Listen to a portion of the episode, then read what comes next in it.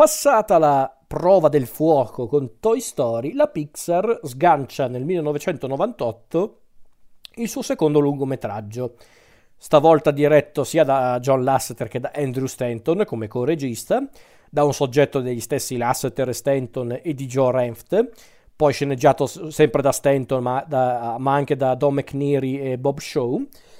E il film in questione è A Bug's Life.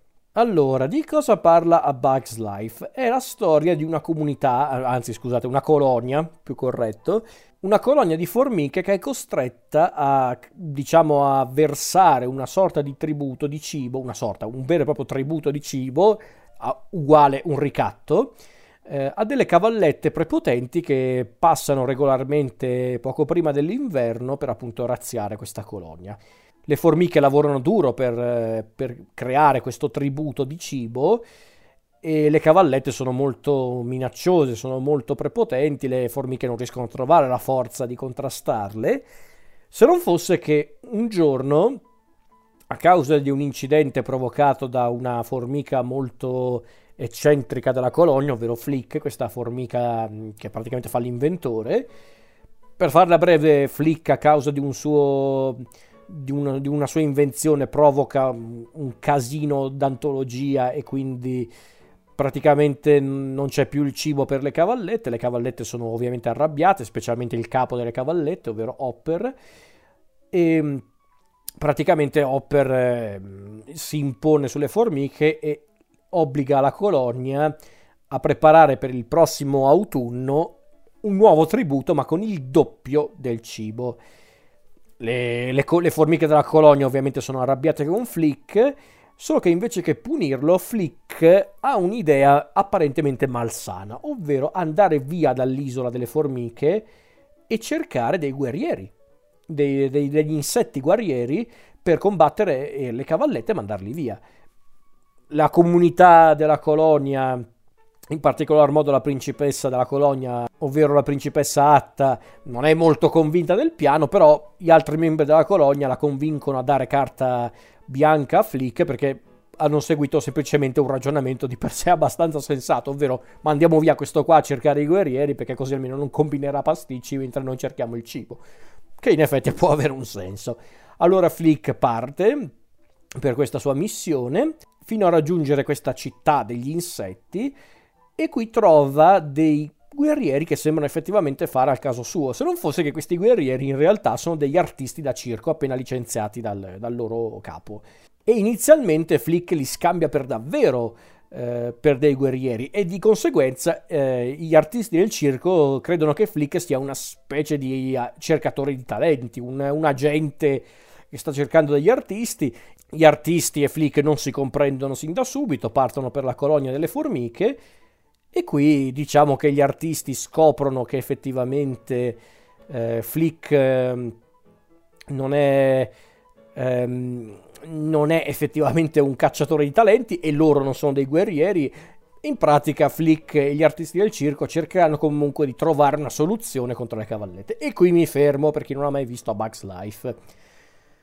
Uh, allora, devo dire che questo film, quando uscì, ebbe un notevole successo. A molti era piaciuto tantissimo quando eravamo bambini.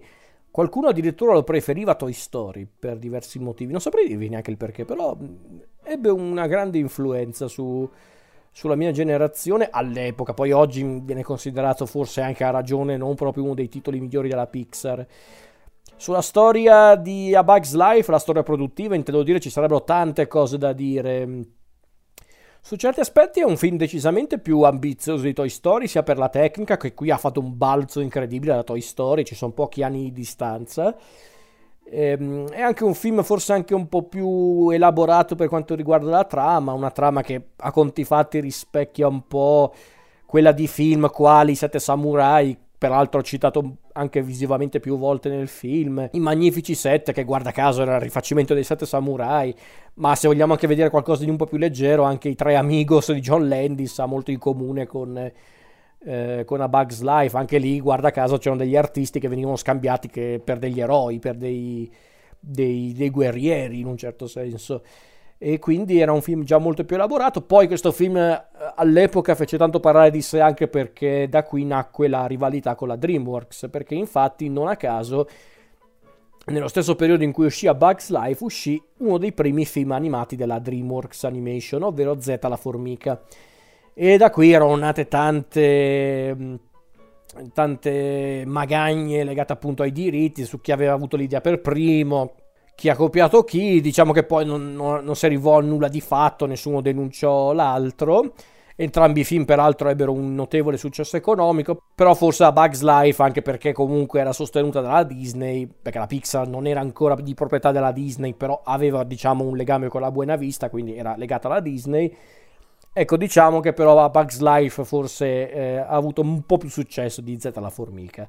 E in tutta onestà credo sia anche per motivi anche legati a, a, proprio all'efficacia del film, perché a Bugs Life non è uno dei miei preferiti della Pixar, però forse Z la formica non era sta roba impressionante. Avevano sicuramente molti punti in comune questi film, ce li hanno ancora, nel senso hanno molto in comune questi due film. Però Bugs Life forse era molto più semplice, quindi più facile da apprezzare anche da parte di un pubblico infantile Z la formica aveva un po' lo stile che avrebbe caratterizzato alcuni film della DreamWorks futuro, ovvero quella fatta di tante citazioni, gli attori famosi che interpretano i protagonisti principali, invece a Bugs Life è molto più terra a terra su questo aspetto. E forse anche per questo ha avuto più successo di Z la formica, non tanto a livello di incassi, ma proprio per come l'ha ricevuto il pubblico.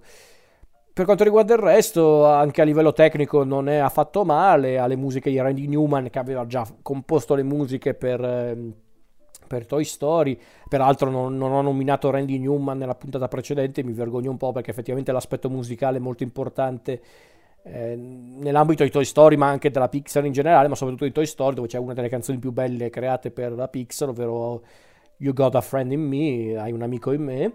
Qui non c'è il comparto musicale ben delineato, c'è l'accompagnamento, c'è, c'è proprio la colonna sonora, ma non ci sono le canzoni a parte nei titoli di coda. E cosa posso dire? Come dicevo prima, non è un film eccezionale a Bugs Life, secondo me. Ha tante cose che secondo me non funzionano in questo film. Non tanto a livello narrativo, a livello narrativo è molto liscio come film. Eh. Segue una, una storia ben precisa e neanche particolarmente complicata e va bene così.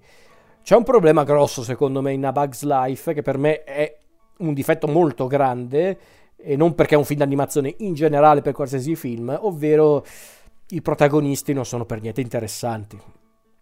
Mm, io ne sono convinto, Flick è un protagonista tutt'altro che interessante. Eh, la principessa Atta anche meno, forse la, la principessa Dot, quella più piccolina, già un po' di più. Però i tre protagonisti sono proprio lì, non sono particolarmente interessanti. Paradossalmente sono più interessanti il cattivo Hopper, forse anche perché in lingua originale è doppiato da Kevin Spacey, quindi ha anche un carisma maggiore come personaggio. Ma di tutto è anche interessante mm, capire un po' la sua, la sua psicologia crudele, anche perché è così ossessionato da dover sfruttare le formiche senza neanche evidentemente uno scopo preciso. In realtà viene spiegato il perché ed è interessante effettivamente. Però, ripeto, mm, i protagonisti e lo stesso Hopper non è che sono questi personaggi memorabili. Secondo me le vere star di questo film e loro sono il motivo per cui bisognerebbe guardare questo film sono gli artisti del circo, sono tutti fantastici questi, sono tutti divertentissimi, molto diversi fra loro, tra Stecco che è appunto l'insetto Stecco che, che è molto pessimista, molto eh, molto brontolone perché viene utilizzato costantemente come strumento perché appunto è uno stecco. Oppure c'è Francis che è una coccinella però maschio quindi viene sempre scambiato per una donna e lui si arrabbia costantemente. C'è Heimlich che invece è questo bruco molto, molto dolce, molto simpatico, ma anche un po', un po' vigliacco. C'è la vedova nera, Rosy, molto materna, molto dolce c'è la mantide religiosa Manny che fa il mago del, del, circo, sua moglie Gypsy che è questa falena anche che fa proprio la classica assistente del mago. Abbiamo lo scarabeo, cos'è? Lo scarabeo rinoceronte, credo sia Dim, che è questo insettone gigante che sembra tanto minaccioso, ma in realtà è un, è un pezzo di pane. Poi ci sono Eh, ah, poi ci sono i miei preferiti, Tuck and Roll, i due porcellini di terra che sono tipo ungheresi nel, nel film, che si menano continuamente, continuano a parlare in ungherese, va, vallo a capire. Però, però in effetti anche quella è una roba molto da, da, da circensi, quindi è molto divertente. Quando il film si concentra su questi personaggi funziona alla stragrande perché sono personaggi troppo divertenti, troppo simpatici e infatti la mia scena preferita del film è quando loro sono eh, nell'isola delle formiche, nella colonia, e ci sono i bambini della colonia che hanno preparato lo spettacolo per, per accoglierli. E, e, e, c'è quel momento in cui fanno vedere il mura, il mura, dico murales, che vabbè sono i disegni su una foglia della battaglia con le cavallette, con tanto di Heimlich tagliato in due. E poi c'è tutta la, la, recita dei bambini che fanno la guerra dove tutti muoiono. A me fa morire quella scena perché sono davvero simpaticissimi gli artisti del circo, ma anche quando salvano Dot dall'uccello gigante, eh, gigante per gli insetti si intende. Eh, insomma, quando ci sono loro in scena, quando ci sono le loro battute, le loro situazioni, il film va alla grande. Il resto, mm, come dicevo, è carino, è eh, non è brutto, per carità, non vorrei dare questa impressione, non è un brutto film a Bugs Life, avercene di film così anche a livello eh, tecnico per quanto riguarda l'animazione cinematografica. Però forse dopo Toy Story mm, non volevano rischiare troppo, forse quello, non lo so, o forse semplicemente era un film che volevano fare in questo modo, tutto qua. Secondo me il problema principale di A Bugs Life, ripeto, è proprio, sono, è proprio che non ci sono protagonisti interessanti. Flick, At e un, un, po' meno Dot, però anche Dot, non è che sono questi personaggi interessanti, già un po' di più le cavallette con Hopper e soprattutto gli artisti del circo sono personaggi fantastici. Però comunque non è un film brutto, eh, per carità, è un film che si guarda tranquillamente, si guarda volentieri, è simpatico, ecco, mettiamola così, è simpatico ma non particolarmente memorabile, almeno per me.